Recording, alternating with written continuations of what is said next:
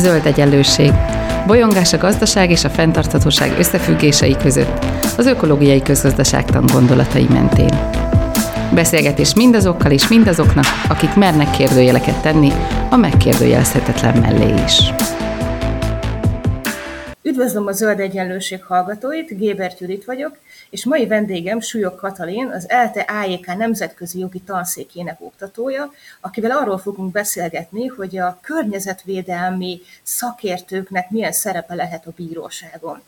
Üdvözöllek, Katalin, itt a Zöld Egyenlőségben, és először is arra szeretnélek kérni, hogy mutatkozz be a hallgatóknak, hogy mi a szakterületed, mivel foglalkozol. Üdvözlök mindenkit, szervusz Judit, köszönöm szépen a, a meghívást. Én Súlyok Katalin vagyok, a, jelenleg az ELTE Állami Jogtudományi Karának a Nemzetközi Tanszékén vagyok adjunktus, környezetjoggal foglalkozom, ebből is szereztem a pé há dé-mat néhány éve. Egyébként biológusként végeztem először, utána kezdtem el jogot tanulni, és így is van, innen is van ez az interdisziplináris kérdések iránti érdeklődésem. Alapvetően mind a klímajogban, mind a környezetjogban, mind a hazai, mind a nemzetközi szinten, amelyekkel foglalkozom, meg amelyeket oktatok. Mindig az érdekelt, hogy mik az átfedő kérdések, vagy mik a, a közösen lévő dilemmák, és hogyan tud választ adni a természettudomány és a jogtudomány, amikor a tudósoknak és a jogászoknak hát együttműködésre kényszerülnek, ha úgy tetszik, egy, a szó jó értelmében. Emellett pedig éveken át, évek óta dolgozom a jövő nemzedékekért felelős biztos helyettes mellett is, főosztályvezetőként, majd jogi főtanácsadóként, jelenleg most még szülési szabadságon vagyok, tehát jelenleg adjunktusként dolgozom az é el té-n. Kezdjük talán azzal, hogy mi a tudományos tudás szerepe a bíróságon? Tehát hogy, hogy jelenik meg a bírósági folyamatokban egy szakértői vélemény? Mit kell erről tudni? Igen, ezzel a kérdéssel egyébként a, a doktori kutatásomban foglalkoztam, meg erről írtam aztán egy könyvet, ami a Cambridge University Pressnél is megjelent, és nagyon régóta érdekel ez a kérdés, mert mind a biológus tanulmányaim során, mind a jogi tanulmányaim, meg hát a a gyakorlat során is azt láttam, hogy két teljesen eltérő világ, a tudományos gondolkodás, meg a jogászi gondolkodás, mind a kettőnek megvannak a saját maga szabályai, a saját maga értékei, és a probléma, vagy a nehézségek akkor jelentkeznek, amikor ezt, amikor ezt a kettőt össze kellene békíteni, vagy össze kellene hangolni. És ennek egy ilyen nagyon jó laboratóriuma, vagy, vagy terepe, ahol ezek a nehézségek megmutatkoznak, az a környezeti ítélkezés, mert ezekben a jogvitákban, tehát amit én most környezeti jogvitának fogok hívni, minden olyan jogvita, amely benne egy jogilag releváns pont a környezetnek az állapota, a környezet szennyezése, vagy annak a túlhasználata. Ez jogilag nagyon sokféle kérdést tud felvetni, tehát ezek a jogviták néha emberi jogi jogvitaként merülnek föl, néha a tengerjogi törvényszék előtt, vagy egy, egy kereskedelmi választott bíróság előtt, vagy éppen a dupla vé té o előtt, tehát egy nemzetközi kereskedelmi jogi kontextusban is tudnak jogkérdéseket felvetni, de az én felvetésem szerint az összesnek a közös pontja, hogy itt a jogvita mögött egy nagyon markáns természettudományos dimenzió húzódik meg. Ez gyakran olyan egyszerűen abban is megmutatkozik, hogy a felek a nézeteltérésüket alapvetően tudományos kérdésekre vezetik vissza, és alapvetően az egyik fő nézeteltérés, amely aztán jogi konfliktust okozza, és amely a per megindulásához vezet, az az, hogy a környezeti problémákról eltérő tudományos véleményeket hisznek, vagy azt az álláspontot képviselik. Tehát a bíróság szempontjából nézve a felek markánsan, általában gyökeresen egymásnak ellentmondó tudományos bizonyítékokkal szembesülnek. Tehát a, a, a jogvita mögött van egy nagyon erőteljes tudományos dimenzió, amely aztán jogilag nagyon sokféleképpen uh, tud belépni. Uh, én a, ebben a kutatás során azt állítom, hogy alapvetően négy nagy uh, jogi belépési pontja van egy környezeti jogvitában a természettudománynak. Az egyik az um, már maga a keretezés, a jogvita keretezésének a, a, a, a előkérdésében eldől az, hogy a bíróság mennyi tudományt fog beengedni. Tehát talán még azt előkérdésként érdemes leszögezni, hogy én azt állítom, hogy, hogy végül is mennyi tudomány fog belépni egy jogvitában, az nem, nem egy eleve elrendelt kérdés, és nem magától értetődik, hanem egy nagyon szubjektív értékválasztáson múlik, és ez pedig a bíróság választás. Az eljáró bíró fogja meghatározni, hogy ő mennyi, mennyi tekint jogilag relevánsnak abból a nagyon sok ellentmondó szakvéleményből, amire a felek hivatkoznak, és ezt jogilag úgy hívjuk, hogy ez a framing, vagy jog, jogvitának a keretezése, amikor a, az előtte lévő tényekből a bíróság kiválasztja azt, hogy melyik jogkérdéseket fogja döntőnek tekinteni. Ez az a keretezési pont, ahol már nagyon sok jogvitánál eldől az, hogy végülis mennyi ö, ö, tudományos tény fog bekerülni a bíró jogfejtésbe, meg is a feleknek az érvelésébe is, és itt a meglepően eltérő megoldásokat látunk, tehát bizonyos bíróságok vagy bizonyos jogvitákban nagyon tudományintenzív lesz a jogvita, meg maga a bírói jogfejtés is, mások pedig a, a jogvita tudományos aspektusai ellenére egy teljesen tudománytalanított, tisztán csak a jog, jogkérdésekkel korlátozó eljárást látunk, és ez megint általában néha ez konkrétan szembe is megy a felek perbeli beadványaival, a felek szeretnének érvelni, a tudományos bizonyítékokkal szeretnének a, a, a, az ilyen kérdéseket közelről felvető jogkérdésekkel is foglalkozni, de a bíróságig is mindig eljárási kérdéseket szeretne vizsgálni, amely kellőképpen biztos távolságban van az ellentétes szakértő véleményektől. Tehát ezen az első pont, ahol már eldől, hogy mégis mennyi tudománnyal fogunk találkozni a, a, az ítéletben. A második pont nyilván a szakértői eljárás, tehát ott is, hogy milyen eljárásban fog egyáltalán meghallgatni szakértőket a bíróság, mert a nemzetközi bíróságoknál ez sem egyértelmű, tehát az általam vizsgált hét nagy nemzetközi fórumrendszernél um, megvan arra a lehetősége a bíróságnak, hogy mondjuk ne alkalmazzon szakértőt, még akkor is, hogyha egyébként tehát van, van, jog, van eljárásjogi jogosultsága, hogy akár saját szakértőt is kirendeljen, bizonyos fórumoknál arra is lenne lehetőség, hogy szakértő bírót alkalmazzanak, tehát az ítélkezésben részt vegyen egy szakértő teljes értékű bíróként, holott nem jogvégzett emberről van szó, hanem az adott jog, szakkérdésnek a szaktekintélye, például egy hidrológus professzor vegyen részt egy vízjogjogvita eldöntésében. Néha találunk erre példát, de azért a gyakorlat még mindig az, hogy itt és a nemzetközi bíróságok próbálják magukat eltávolítani a természettudománytól, és, és inkább nem alkalmaznak ilyen szakértő bírákat, vagy szakértő ülnököket. Aztán az is nagyon fontos kérdés, egy harmadik lépésként, amikor a tudomány szerepe végül eldől egy jogvitában, hogy milyen mélységben akarja vizsgálni a bíróság ezeket a szakértői véleményeket, ezek csak felületesen fogja vizsgálni, vagy nagy Isten automatikusan is fogadja, hiszen ugye egy, valóban egy fontos kihívás itt legitimáció szempontjából, hogy a jogász, bírók sok esetben nem értenek a természettudományos kérdéshez, nem is érthetnek, hiszen nagyon-nagyon specializált, nagyon technikai, nagyon komplex kérdésekről van szó. Nyilván nem rendelkeznek megfelelő szakértelemmel, így nem is érzik magukat felhatalmazva arra, hogy ezekkel a kérdésekkel mélységükben foglalkozzanak. A probléma ezzel az lesz, hogyha ennyire nagyon visszafogott a bírói felülvizsgálat, és gyakorlatilag automatikusan vagy, vagy vagy csak felszínes vizsgálat után elfogadja a felek tudományos állításait, hogy onnantól kezdve bármit, ami tudományos címkével látnak el a felek, az gyakorlatilag mentes lesz a bírói felülvizsgálat alól, és nyilván ilyen nem tudományos, adott esetben gazdasági érdekeket is lehet tudományám azt kírozni, és akkor megint csak sérül valahol a természettudomány tekintélye, kognitív tekintélye, hiszen mindent befestünk. A zöldre festésnek egy ilyen tudományra festés analógiájával élve, végső soron a felek ahogy kihasználják a tudománynak a tekintélyét azáltal, hogy akkor is hivatkoznak rá, ahol annak nem lenne érdemi értelemben helye. Tehát ez a harmadik lépcső, hogy milyen, milyen felülvizsgálati mércét választ a bíróság, mert van arra példa, és van arra lehetősége a bíróságnak, hogy érdemben vizsgálja a tudományos állítások helyességét, koherenciáját, megfelelőségét, és erre is látunk egyébként egyre több példát, sporadikusan, de a bíróságok sokszor érzékelik a nyomást, hogy érdemben kell foglalkozni a természettudományos állításokkal, az azt is jelenti, hogy meg kell vizsgáljuk a benyújtott tudományos érveléseknek a, a jogi elfogadhatóságát. És akkor a negyedik fontos pont, ami főleg a környezeti kár, károkért való felelősséget firtató ügyekben merül fel, az az okozatiság kérdése. Tehát ugye a természettudományos bizonyítékok szükségszerűen bizonytalanok, ezt a természettudományos bizonytalanságnak hívjuk, ami a tudományokban egy teljes mértékben elfogadott és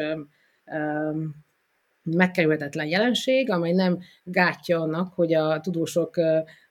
eredményeket alkossanak, hiszen mindössze annyit jelent, hogy a természettudomány képtelen, nem tud jellegénél fogva, meg a kutatási módszertanánál, meg a vizsgált jelenségeknél fogva képtelen teljes bizonyosságú válaszokat adni, valószínűségi kijelentéseket tud adni, mind a jövőre, mind a múltra nézve a vizsgálatokkor, és sajnos ez a, ez a bizonytalanság, ami tehát egy teljesen inherens és bizonyos tekintetben csökkenthető, de soha, teljes mértékben soha ki nem küszöbölhető jelenség. Ez sajnos gyakran gátját képezi a bíróságoknál annak, hogy érdemben egy jogi okozati kapcsolatnál ezekre a bizonytalan um, eredményekre támaszkodjon a bíróság, hiszen amikor meg kell állapítani azt, hogy jogilag kitekintünk egy egészségkárosodás okának, melyik szennyezőt, akkor ezek nagyon bonyolult okozati kérdéseket vetnek fel, nincs egy egyértelmű okozati lánc, hiszen vegyünk egy egyszerű példát, egy, egészségká- egy szennyezés és okozott egészségkárosodás, ami mondjuk egy emberi jogi jogsértésként tud felmerülni egy mondjuk egy Strasbourgi bíróság előtt, ott vagy mondjuk egy azbeszt okozta egészségkárosodás és állunk szemben, akkor mindig vannak egyrészt az egyén genetikai állományának mindig van egy, egy befolyása, hogy ez az adott betegség vajon kialakulhat-e, mindig vannak egyéni életmódbeli választások, például dohányzott-e az illető, és nyilván van az azbeszt megvaló kitettség is egy nagyon erős okozati faktora, vagy mondjuk később kialakul egy daganatos megbetegedés, és az ilyen esetekben a bíróságnak nagyon nehéz dolga van, hogy vajon megállapíthatja-e jogilag, jogi szempontból mondjuk egy adott munkáltató felelősségét, amiért nem védte meg a dolgozóit az azbesztnek való kitettségtől, és vajon a teljes egészségkárosodással beállt vagyon és nem vagyoni károk teljességét el lehet terhelni egy munkáltatóra, és ha igen, milyen esetben, és hogyan tudja azt úgy megindokolni, hogy a bizonytalan tudományos eredményekre való tekintettel is ez, ez megállja a helyét, és látjuk, hogy ezért a bíróságok hát küzdenek ezzel a kérdéssel, és ami sokszor még gátja a tudományos bizonytalanság annak, hogy érdemi döntés szülessen. És itt az okozati kapcsolatnál is nagyon szépen látszik, ugye mi egyébként természettudományos logika alapján megáll az okozatiság, hiszen bizonyos valószínűséggel nyilván egy, egy, egy azbesztnek való kitettség igenis oka a később beálló betegségnek. Jogi szempontból, a jogi okozatiság szempontjából nem biztos, hogy megáll. Mert a jognak vannak saját okozati tesztjei, és itt nagyon szépen látszik, hogy a jognyelve, meg a jogi logikája mennyire más strukturálisan, mint a természettudomány logikája. És itt ebben a feszültségben is nagyon szépen látszik, hogy, hogy nehéz a kettő rendszert összebékíteni. Az én álláspontom egyébként az, hogy ebben az egész feszültségben, hogy a természettudomány kognitív tekintélyét a bíróságnak meg kell próbálni figyelembe venni, legalábbis nem lerontani, mert ha ezt teszi, tehát hogyha az elérhető tudományos bizonyítékokra tekintet nélkül döntene egy nemzetközi bíróság egy környezeti ügyben, akkor álláspontom szerint a huszonegyedik században a saját döntésének a legitimációját veszélyeztetné, hiszen amikor a mindennapi életünket ezer szállal szövi át a természettudomány, akkor a bíróság sem zárkózhat egy teljes elefántcsontoronyba, és távolíthatja magát a tudományos kérdésektől, még akkor is, hogyha limitált a szakértelme, akkor ezt meg kell próbálni áthidalni eljárásjogi módszerekkel, vagy, vagy olyan érvelési stílust választani, amely, amelyben a bíróságnak van képzettsége, de valamilyen módon meg kell tudni ezt a bíróságnak oldani, álláspontom szerint, hogy, hogy ne marginalizálja a tudományt, ne menjen azzal szembe a tudományos logikának, ne mondjon ellent, mert, mert akkor a végsősorban a saját érvelésének a meggyőző ereje kerül veszélybe. Hadd kérdezzek vissza, azt mondtad az előbb ilyen uh, konklúzióként, hogy szerinted a bíróságnak így nyitnia kell az ilyen tudományos uh, eredmények felé. Szerinted ez fordítva is kellene egy ilyen nyitásnak lennie, hogy a tudományos eredményeket mondjuk olyan módon kellene kommunikálni, hogy a bíróság az jobban tudja hasznosítani. Tehát, hogy ezzel kapcsolatban mi a tapasztalat, hogy tudomány az hogyan viszonyul a bírósághoz? Igen, nagyon jó kérdés. Abszolút azt látjuk, hogy a, hogy a peres eljárásokban megfigyelhető, hogy igazából az a, azok a tudományos érvek lesznek, vagy tudnak sikeresek lenni, amelyeket olyan módon magyaráz el a szakértő a bíróságnak, hogy az érthető legyen. Tehát, hogy ennek nagyon konkrétan az egyes eljárásokban mérhető sikerfaktora van, hogyha olyan módon tudja a szakértő jó orális képességek birtokában el tudja magyarázni a bírónak, hogy meg is értse a tudományos komplexitást, le tudja úgy egyszerűsíteni, hogy mégis igaz legyen a kijelentés, de ugyanakkor befogadható legyen egy nem szakértő számára, akkor sokkal uh, magabiztosabban uh, fog a bíróság és tudománnyal érvelni, vagy inkább mer ezzel a kérdéssel foglalkozni. Úgyhogy itt igen, alapvető um, szükség van az együttműködésre, és mind a két fél számára, vagy részéről kell a nyitottság, és talán a, a megértésre való képesség. Tehát én a, a könyvemnek az egyik nagy részét annak is szentelem, hogy bemutassam a jogászok, meg a nemzetközi bíróságok számára, hogy mi is ez a tudományos bizonytalanság, hogy milyen sokféle forrása van, ez mennyire heterogén jelenség, ez, ez nem egy ilyen black box, ami érinthetetlen, és ami azt jelenti, hogy ami, amit ez megfertőz, ez a, ez a címke, akkor az, amely nem tudunk mit kezdeni, hanem én amellett érvelek, hogy, hogy igazából arra szintre kellene jutni a, a, egy átlagos nemzetközi bírónak is, hogy uh, tudományos képzettség hiányában is, vagy, vagy attól teljesen függetlenül, merje, meg akarja megérteni az alapú fekvőtudományos dilemmát, merje és tudja felmérni, hogy milyen bizonytalansággal áll szemben, egy olyan bizonytalansággal, ami, ami már nem csökkenthető tovább, vagy pedig mondjuk vannak benne még lehetőségek a mérési hibára, vagy esetleg ami miatt még lehet egy kicsit javítani az eredményen, föl tudja mérni, hogy milyen módszertanokról beszélünk egyáltalán, vagy milyen típusú problémáról, természettudományos problémáról beszélünk, mert ha ezt megérti, akkor azt látjuk, hogy nagyon sok, egyébként nagyon sok kreatív módja van annak, hogy a bíróság bemerészkedjen kicsit a jogi vita természettudományos aspektusai felé. Nagyon fontos, hogy nem szabad eldönteni az alapú fekvőtudományos vitát, abban nyilván amiket a tudósok jogosultak csak dönteni, ha egyáltalán lehet, de a jogásznak nem ez a feladata, neki azt kell felmérni, hogy melyik az az álláspont, amely kellően megalapozott, vagy konszenzuális, vagy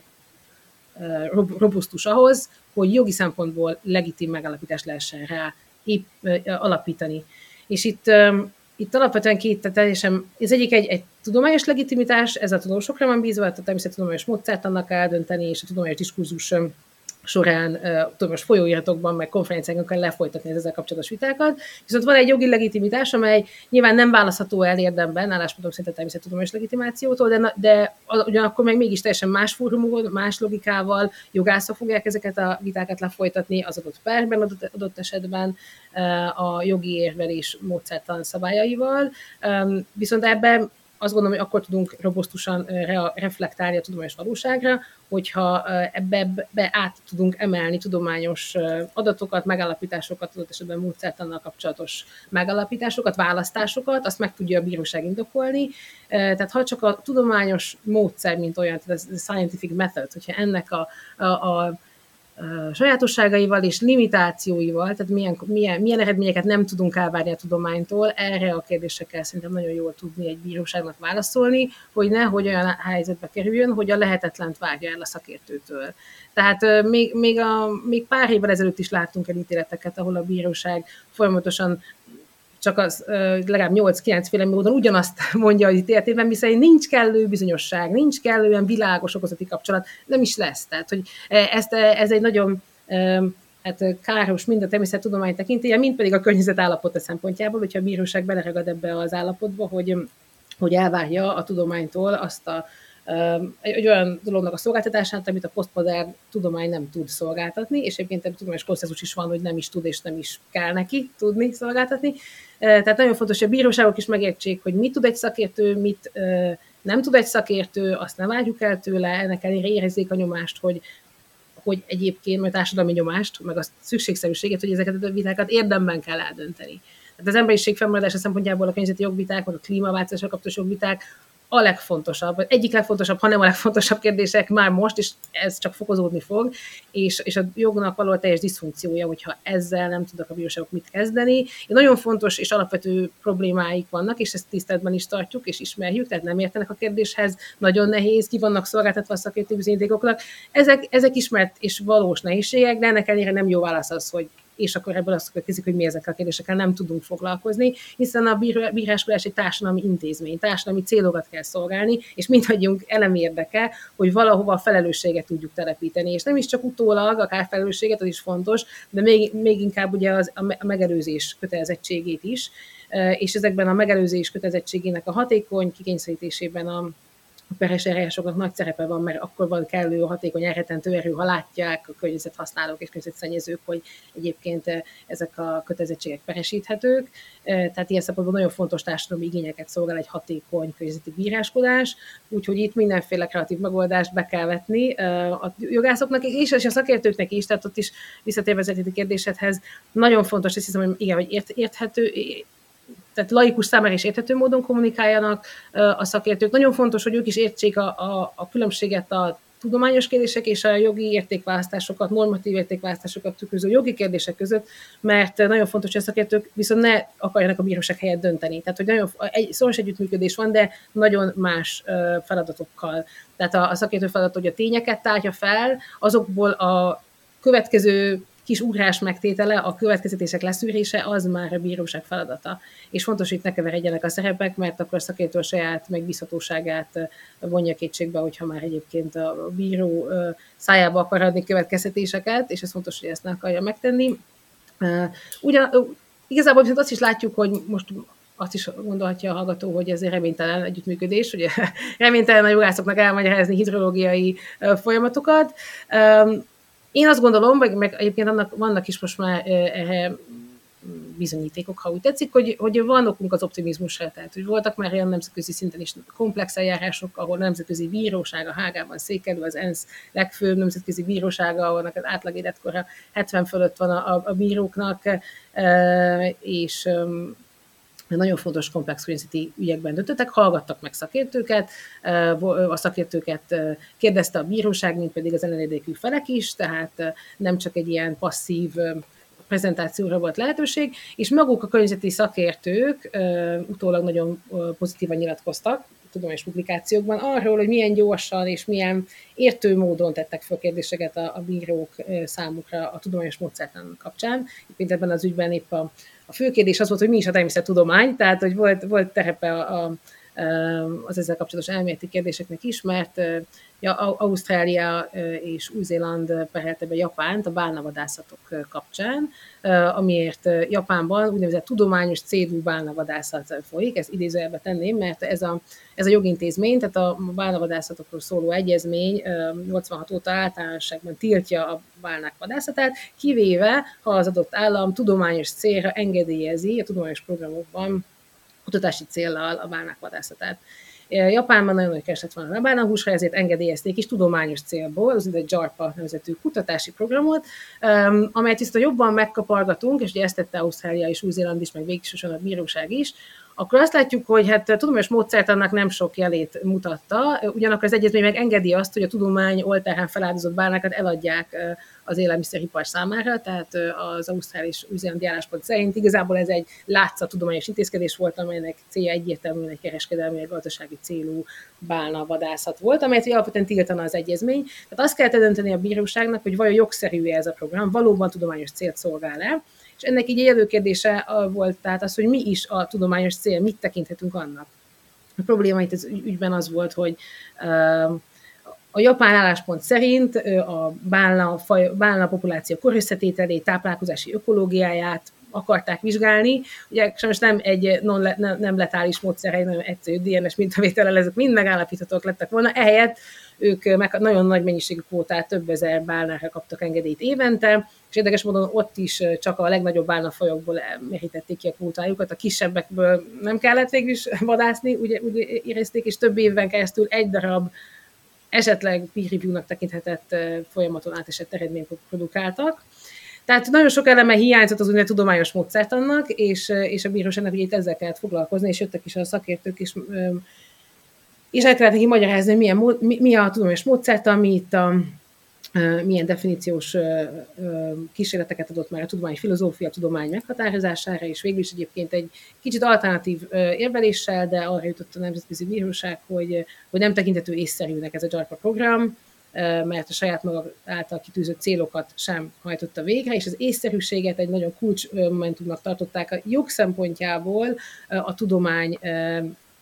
meghatározásánál. Tehát nem, nem határozták meg végül, hogy miért természettudományos kutatás. Álláspontom szerint helyesen, mert a, a jogtudomány, meg a természettudomány kognitíve mellé rendelt autoritások, és uh, szerintem a jog, jog, jogászok nem is, nincsenek is felhatalmazva rá, és nincsen, nem is bírnak ugye megfelelő kompetenciákkal arra, hogy meghatározzák, hogy előírják a természettudománynak, hogy milyen törvényszerűségek szerint működjön, vagy mi, mi, mit tekinthetünk tudománynak, és mi nem tudomány. Ez egyébként is nagyon uh, nehéz kérdés a természettudományok számára is, hogy az áltudományokat a tudományoktól, meg a tudományos, meg a nem tudományos uh, um, tevékenységet egymástól elválasztani, tehát ez szerintem nem is feladata a, a, a jogtudománynak, viszont az feladata, ami itt is történt, hogy a jognézőpontjából megnézze, hogy mit várok el a tudományos kutatástól, és arra jutottak a, a, a bírók, hogy az észszerűséget minimum elvárja a természettudományt, a jogtudományt, tehát olyan program, ami nem észszerű, azt nem, biztos, hogy nem tekinthetjük a jog szempontjából tudományosnak, és ilyen módon a JARPA program is elbukott, és jogellenes, és aztán Japánban is jelentette, hogy meg fog felelni a bíróság ítéletének. Sajnos aztán később, már évvel később pedig azt is bejelentették, hogy elindul a JARPA három program, amely meg fog felelni a bíróság ítéletének, tehát hogy nyilván limitált eredményt tudott hozni az ítélet, de nagyon fontos volt a tudomány tekintélye szempontjából, hogy láttunk egy olyan eljárást, ahol a Nemzetközi Bíróság mintegy átlagos belső jogi bíróság szakértőket rendelt ki, őket meghallgatta, kérdezte. Tehát a tudomány tekintélyét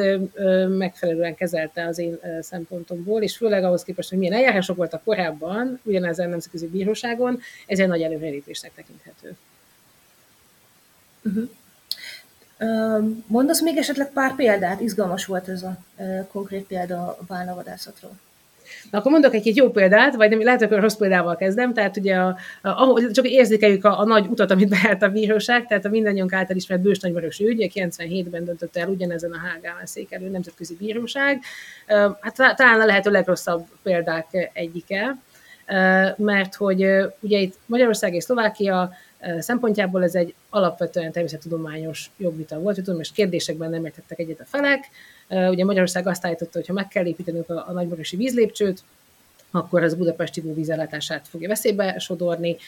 meg a Szigetköz élővilága meg fog szűnni, meg a Dunában a vízlépcső hatására egyéb nagyon romboló ökológiai változások indulnak meg, meg, meg biodiverzitás csökkenése. Tehát alapvetően ökológiai kockázatnak tekintettük ezt, a, ezt az építkezési kötelezettséget, amelyre egyébként egy hetvenhétben megkötött Csehszlovákia és a Magyar Népköztársaság között kötött szerződésből jogi kötelezettsége volt Magyarországnak, tehát ezt fel kellett volna építenünk. Mi ezeket a munkákat, meg a szerződést is azért szüntettük meg, vagy mondtuk fel, mert azt mondtuk, hogy nagyon erőteljes környezeti kockázatok vannak, és ez szemben áll Magyarország érdekével. És uh, itt uh, tizenkét kilónyi szakértői véleményt adtunk be a Hágai Nemzetközi Bíróságnak, a felek jogi képviselői között voltak tudósok is, akik a bíróságot uh, a per képviselői, uh, per képviselői minőségben uh, próbálták uh, felvilágosítani. Ugye az a probléma, hogy egy per képviselő nem kérdezhet az ellenérdekű fél, tehát itt azért limitált volt ez a, uh, az a jó eljárási lehetőség, ami a bíróság számára rendelkezésre állt volna abban, hogy visszakérdezzen a a tudósok felé, mert hogy nem szakértőként jelentek meg eljárásjogilag, hanem jogi képviselők csapatába tartoztak. Meg több, egy száz oldalas beadványt adtunk, ami a Magyarország készítette egy természettudományos viszontválaszt, ami ugye a viszontválasz egy a keresetre adott jogi okfejtés szokott lenni, de most egy természettudományos viszontválaszt is beadott Magyarország, tehát ez is látszik, hogy a felek számára ez egyértelműen és meghatározóan egy természettudományos konfliktus volt. A bíróság számára viszont a természettudomány egymondatos szerepet játszott az ítéletben. Azt mondta, hogy nem szükséges eldöntenünk, hogy a, a nagyon-nagyon komplex és bizonytalan adatok közül melyik a megalapozott, mert a jogvitának vannak egyéb aspektusai is, mi azokat fogjuk eldönteni. Tehát szerződésjogi kérdés, államfelelősségi, nagyon bonyolult nemzetközi jogi dogmatikai kérdésekben kell is tudott dönteni a bíróság, azokban döntött is, ellenben minden olyan kérdésben, amely, amihez meg kellett volna nézni ezeket az tudományos szakvéleményeket, ott a bíróság azt mondta, hogy ezekben nem kell döntenünk, ezek a, ebben a felek egyezzenek meg. De ebben a peren kívüli tárgyalásos folyamatban a bíróság nem vett részt, nem fejtett ki semmilyen kontrollt, tehát nem volt határidő tűzve, a szakértők kiválasztásában sem segített, nem is csoda, hogy aztán több tíz éven át ezek teljes mértékben eredménytelenek voltak, mind a mai napig, tehát végülis a felek nem tudtak megegyezni semmilyen olyan kérdésben, amelyhez meg kellett volna nézni, vagy meg kellett volna egyezni valamilyen mértékben a szakértői kérdésekben, tehát nem tudjuk azt, hogy mi a méltányos és észszerű víz megosztásnak a követelménye, mennyi víz jár Magyarországnak, ennyire teljesen más álláspontot képvisel Szlovákia vagy Magyarország, tehát mi mindig sokkal kevesebb vizet kapunk, mint amennyi szerintünk ehhez szükséges, ezért is, hogy a Szigetköz élővilága érdemben megsemmisül, pont azért, mert mai napig nem kapunk ilyen vizet, az a kárt, fizetendő kártérítés mértékében sem nyilatkozott meg a bíróság, abban is meg kellett volna egyezzünk, hogy az ökológiai károkért egyébként Magyarországnak milyen kártérítés jár. A, a bíróság egy, egy, egy tudományos érvelésünk minősített jogilag elfogadhatatlannak, tehát próbált Magyarország az ökológiai szükségszerűség koncepciójával érvelni, hogy azért nem jogellenes részünkről a, a nagymarosi gát fel nem építése, mert hogy Magyarországnak egy lényegbe vágó érdekét közvetlenül károsította volna ez az építkezés, ugye az ivóvízellátás meg az élővilág védelme, és erre mondta azt a bíróság, hogy ezt, ezt nem látja ilyen mértékűnek a tudományos tényeket, de ezt sem fejtette ki, hogy miért nem, csak egy mondatban. És hát ez a meglepő módon aztán ez az ítélet, amely tehát így gyakorlatilag a létező összesféle módon tudománytalanította a jogvitát, két következményen is járt. Az egyik az, hogy egyrészt, mint mondtam, mai napig nincs megoldása, tehát a bíróság érdemben nem tudta az alapú fekvő problémát kezelni. Mind a, kimondta, hogy mind a két állam jogsértésben van, de ezen túl igazából az érdemi jogvita, hogy most a folyóval mi legyen, a Dunával a víze hit illet, ebben, eb, csak ebben a legfontosabb kérdésben nem sikerült dönteni. Pont azért, mert a bíróság annyira óvatos volt, és annyira próbálta, amennyire csak lehet távolodni a, jogtud- a természettudománytól. A másik következménye pedig az volt, hogy nagyon hevesen kritizálták a jogtudósok, a nemzetközi jogászok ezt a megoldást, és így aztán a bíróság próbált kicsit jobb, jobb érdemi döntéseket hozni később. Először kétezer-tízben a papírmalmok ügyben volt egy hasonló dilemma, ahol Uruguay és Argentína között egy folyószennyezési történet volt. Argentína szerint az Uruguay által a folyó, határfolyó az Uruguay folyó, a határ közelében engedélyezett cellulózmalmoknak a káros kibocsátása okozott mindenféle környezeti károkat, halpusztulást, meg, meg a folyó elszennyezését. Nyolcféle bizonyítási indítványt terjesztettek elő, szakértői véleményeket, ahogy ezt igazolják, ezt az okozati kapcsolatot, mert a legfontosabb környezetjogi kötelezettség a nemzetközi jogban, ami a leg hát érdemibb lenne, ha azt ki tudnánk kényszeríteni, ez a határokon átnyúló károkozás tilalma, hogy ne okozhasson Uruguay Argentinának, vagy bárki másnak sem környezeti, súlyos környezeti károkat. Na most, hogy ennek a tilalomnak a megállapítása sajnos viszont egy nagyon alapvetően tudományos okfejtést igényel a bíróság szempontjából, így aztán nem meglepő talán, hogy nem is született még érdemi elmarasztaló döntés ezen. Tehát ezt, ezt a anyagi jogi, meg szubstantív kötelezettséget, hogy súlyos károkat ne okozzon egyik állam a másiknak, ezt még nemzetközi bíróság nem állapította meg, hogy ezt a normát megsértették. Általában csak is eljárásjogi kérdésekben nyilatkozik, hogy értesítették-e, meg volt-e hatásvizsgálat, de a hatásvizsgálatnak se nézi meg, hogy tudományos értelemben elégséges volt-e, hanem hogyha teljesen hiányzik, nincs egy para papír, amire azt mondaná az alperes, hogy ezt hívom én környezeti hatásvizsgálatnak, akkor persze megállapítják a, a jogsértést, de ennél mélyebben, érdemben igazából nem mernek még mai napig se foglalkozni nemzetközi bíróságok ezzel a kérdéssel. Tehát itt is azt látjuk, hogy, hogy alapvetően a nyolc bizonyítási indítványt azt mind elutasította a bíróság, különféle nyelvi megfogalmazásokkal, nem eléggé bizonyos, nem eléggé világos, nem ér el azt a szintet, hogy mi azt megalapozottnak tartsuk. És itt már a bíróságon belül is egy nagyon éles párhuzamos indokolás jelent meg, tehát két bíró is nagyon élesen kritizálta a többségi véleményt, és azt mondták, hogy egyszerűen ez nem felel meg a bírói feladatunk teljesítésének, tehát amikor elénk hoznak egy tudományos kérdést, jogvitát, és ez a szíve a dolognak, akkor nem lehet azt, hogy azt mondjuk, hogy hát itt nincs semmi látnivaló. Ez volt kétezer-tízben, és akkor a tizennégyben jött a bálnavadászatok, ugye, amit már az előbb említettem, ami már egy nagy lépés volt, és akkor még egy nagy, nagy, nagy ugrás történt, tizennyolcban jött ki a, egy úgynevezett kártérítési ítélet, ahol Costa Rica Nicaragua jogvitájában nem tudtak a felek végül megállapodni a kártérítés mértékében, az ökológiai károk értékelésében, és itt a bíróság viszont belépett, és azt mondta, hogy ha nem tudtok fél éven belül megállapodni, akkor én ítéletet fogok hozni. Ilyen fenyegetésnek szánta, de sajnos erre szükség is volt, és végülis a bíróság egy nagyon előremutató döntést hozott, és ezt értékelnünk kell, mert mondom, az ENSZ legfőbb bírói szervezetéről beszélünk, akik valóban nem lehet azért azzal vádolni, hogy nagyon jogfejlesztőek lennének, vagy, vagy, vagy hogy előre szaladnának az idők szavához képest, hiszen nem is ez a feladatuk. A nemzetközi jognak a státuszkót kell védenie, ahhoz, hogy az államok ne alkalmazzanak egymás között fegyveres erőszakot, és alapvetően össze kell békíteni az álláspontokat, úgyhogy tudjunk egymás mellett békében élni. Tehát egy ilyen, tehát ilyen mindsettel működő testületről van szó, és mégis a, ebben az ügyben, ahol Nicaragua azt állította, hogy a csapatai véletlenül a Google Maps megkívásodása folytán áttévedt Costa Rica területére, de ha már ott voltak, hogy gyorsan kiirtotta az egész esőerdőt, hogy egy tengeri csatornát ásson. Tehát megállapította az alapul fekvő ügyben a bíróság, hogy jogellenesen voltak ott a Nicaraguában, vagy a Costa Ricában a nicaraguai hadsereg, és az volt csak a kérdés, hogy vajon mekkora kárt okoztak Costa Ricának, amikor letarolták az esőerdőt. És hát ez ökológiai közösségtanból ismert ugye, dilemma, hogy akkor hogy is kell értékelnünk az ökoszisztéma szolgáltatásokat. Nyilván a, a konzervatív álláspontot képviselte Nicaragua, ami szerint annyit ér az esőerdőből, mennyit ugye nyersfaanyagként el tudom adni a piacon. Costa Rica meg hát mondta, hogy nem, nem, ökoszisztéma szolgáltatásokat kell itt értékelni, mind az árvízvédelmi szolgáltatás, mint pedig a járulékos biodiverzitás szolgáltatás, a klímaregulációs szolgáltatás. Egy gyönyörű szép okfejtést látunk a beadványban, ami tényleg a, a, a legmodernebb ökológiai, ökológiai, ökológiai közgazdaságtani álláspontoknak is megfelel. A meglepő az, hogy, hogy ezután a bíróság nagyjából erre az álláspontra helyezkedett. Először is kimondta, hogy az ökoszisztéma szolgáltatásokban esett károkat meg kell téríteni. igenis ezek is kárként merülnek fel, nemzetközi jogilag érvényesíthető ez a kár, és értékelnünk kell. Ott már nyilván nehéz a módszertanban, nem nagyon nyilatkozott meg a bíróság, és végül így nagyjából kétharmad arányba belőtte a, a megítélt összeget, tehát nyilván nem ítélte meg az, azt az összeget, amit kért Costa Rica,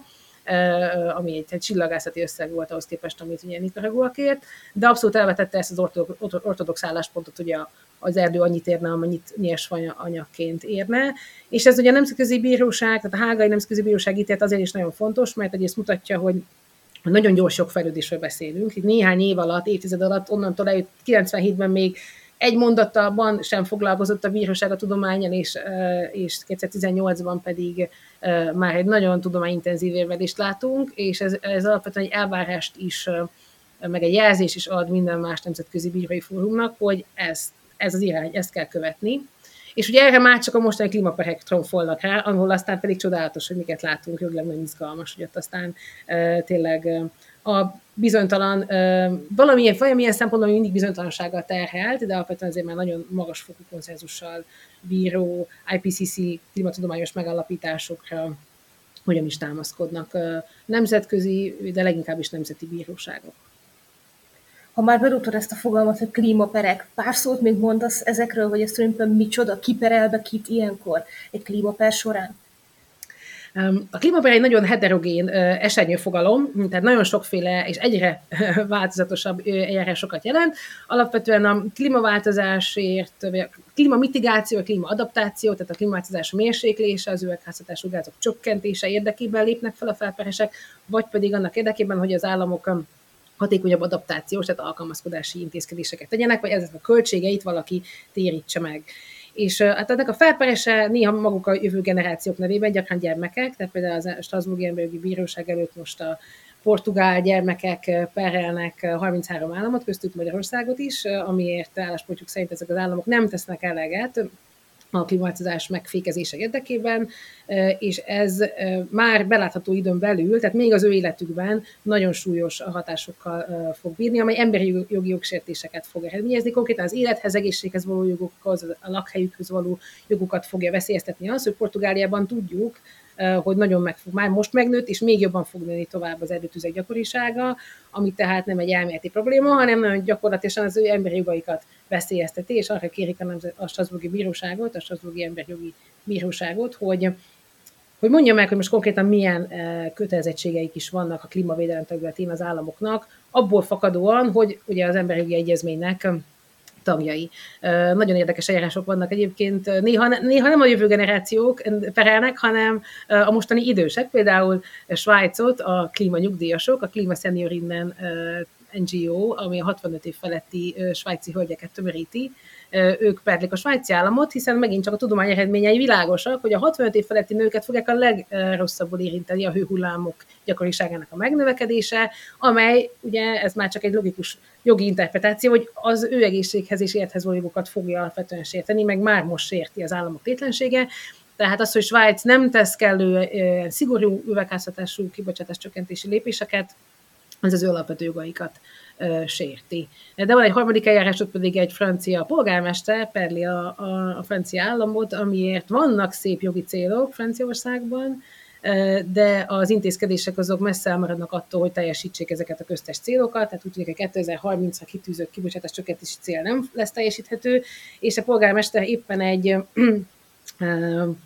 ö, észak-franciaországi partvidéki pici ö, kö, kö,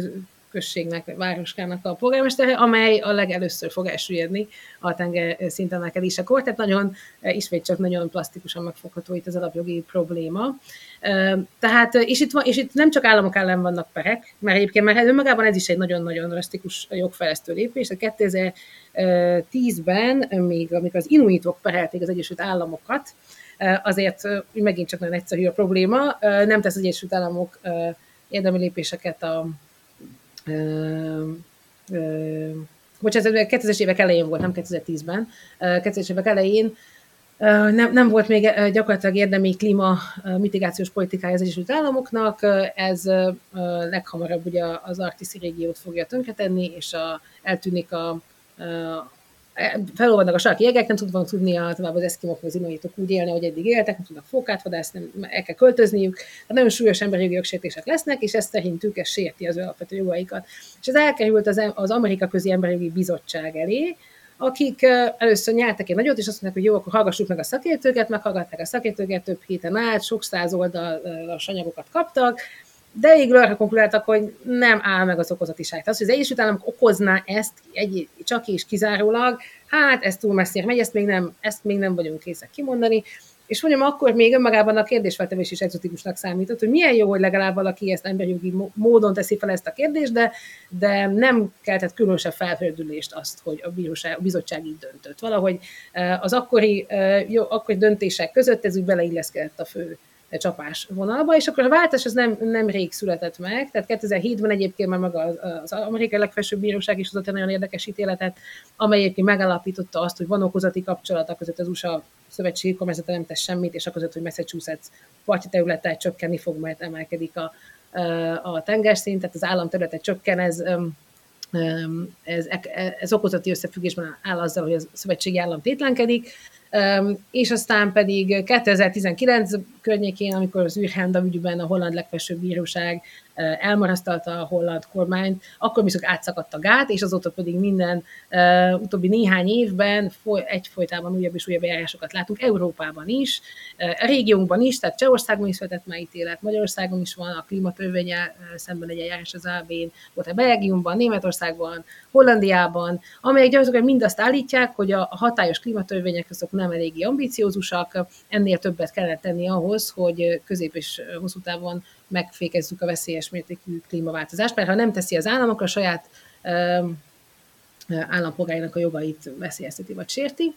Önmagában már ez is egy nagyon exotikumnak számított, tehát ahhoz képest, hogy honnan indultunk az eszkimoktól, nem is olyan régen, és aztán most pedig a legújabb irányok pedig már a vállalatok, a, a nagy, leginkább is az olajvállalatok felelősségét firtatja, és a legújabb eljárások, amelyekben még nincsen döntés, csak folyamban vannak, ott pedig a vállalatvezetők egyéni felelősségét firtatja, leginkább is azért, hogy ők tudniuk, tudtak, vagy tudniuk kellett arról, meg sokszor ezek corporate dokumentumokkal egyértelműen bizonyítottak, hogy tudtak is, ezek a klímaváltozás veszélyről, jelenségéről, valóságáról, mégsem tájékoztatták erről sem a részvényeseket, sem a fogyasztókat, sőt, nagyon sok esetben konkrétan nagyon nagy összegekkel támogatta klímaszkeptikus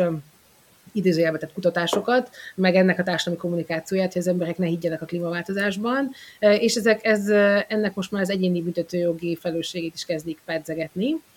Úgyhogy néhány évvel eljutottunk odáig, hogy esetleg az államoknak van valamiféle felelősség, egészen odáig, hogy most már a vállalatoknak és a vállalatvezetőknek is lehet ilyen. Vállalat, vállalatokat már, holland bíróságok már első fokon már úgymond elítéltek, tehát megállapították például a Shell holland királyi olajvállalatnak a felelősségét arra, hogy, hogy, hogy ambíciózusabb kibocsátás csökkentést tegyen, tehát a saját céljai azok, azokat elégtelennek találta a bíróság, és arra kötelezte, hogy még, még nagyobb kibocsátás csökkentéseket hajtson végre. Hát köszi szépen, nagyon, nagyon izgalmasak ezek a klímaperek, és nagyon kíváncsi vagyok, hogy mi lesz ezeknek majd a jövője. És hát köszönöm neked ezt a beszélgetést, és köszönöm a Zöld Egyenlőség hallgatóinak, hogy hallgattatok minket. Köszönöm én is, hogy itt láttam, és minden jót. Ez volt az Új Egyenlőség zöld podcastjának mai adása. Hallgassátok az Új Egyenlőség piros podcastot is. Nézzétek a stúdió beszélgetéseket a YouTube csatornákon, és olvassátok a double-u double-u double-u pont új egyenlőség pont hú-t. Vitatkozzatok velünk a Facebook oldalunkon. Jövő héten újra találkozunk.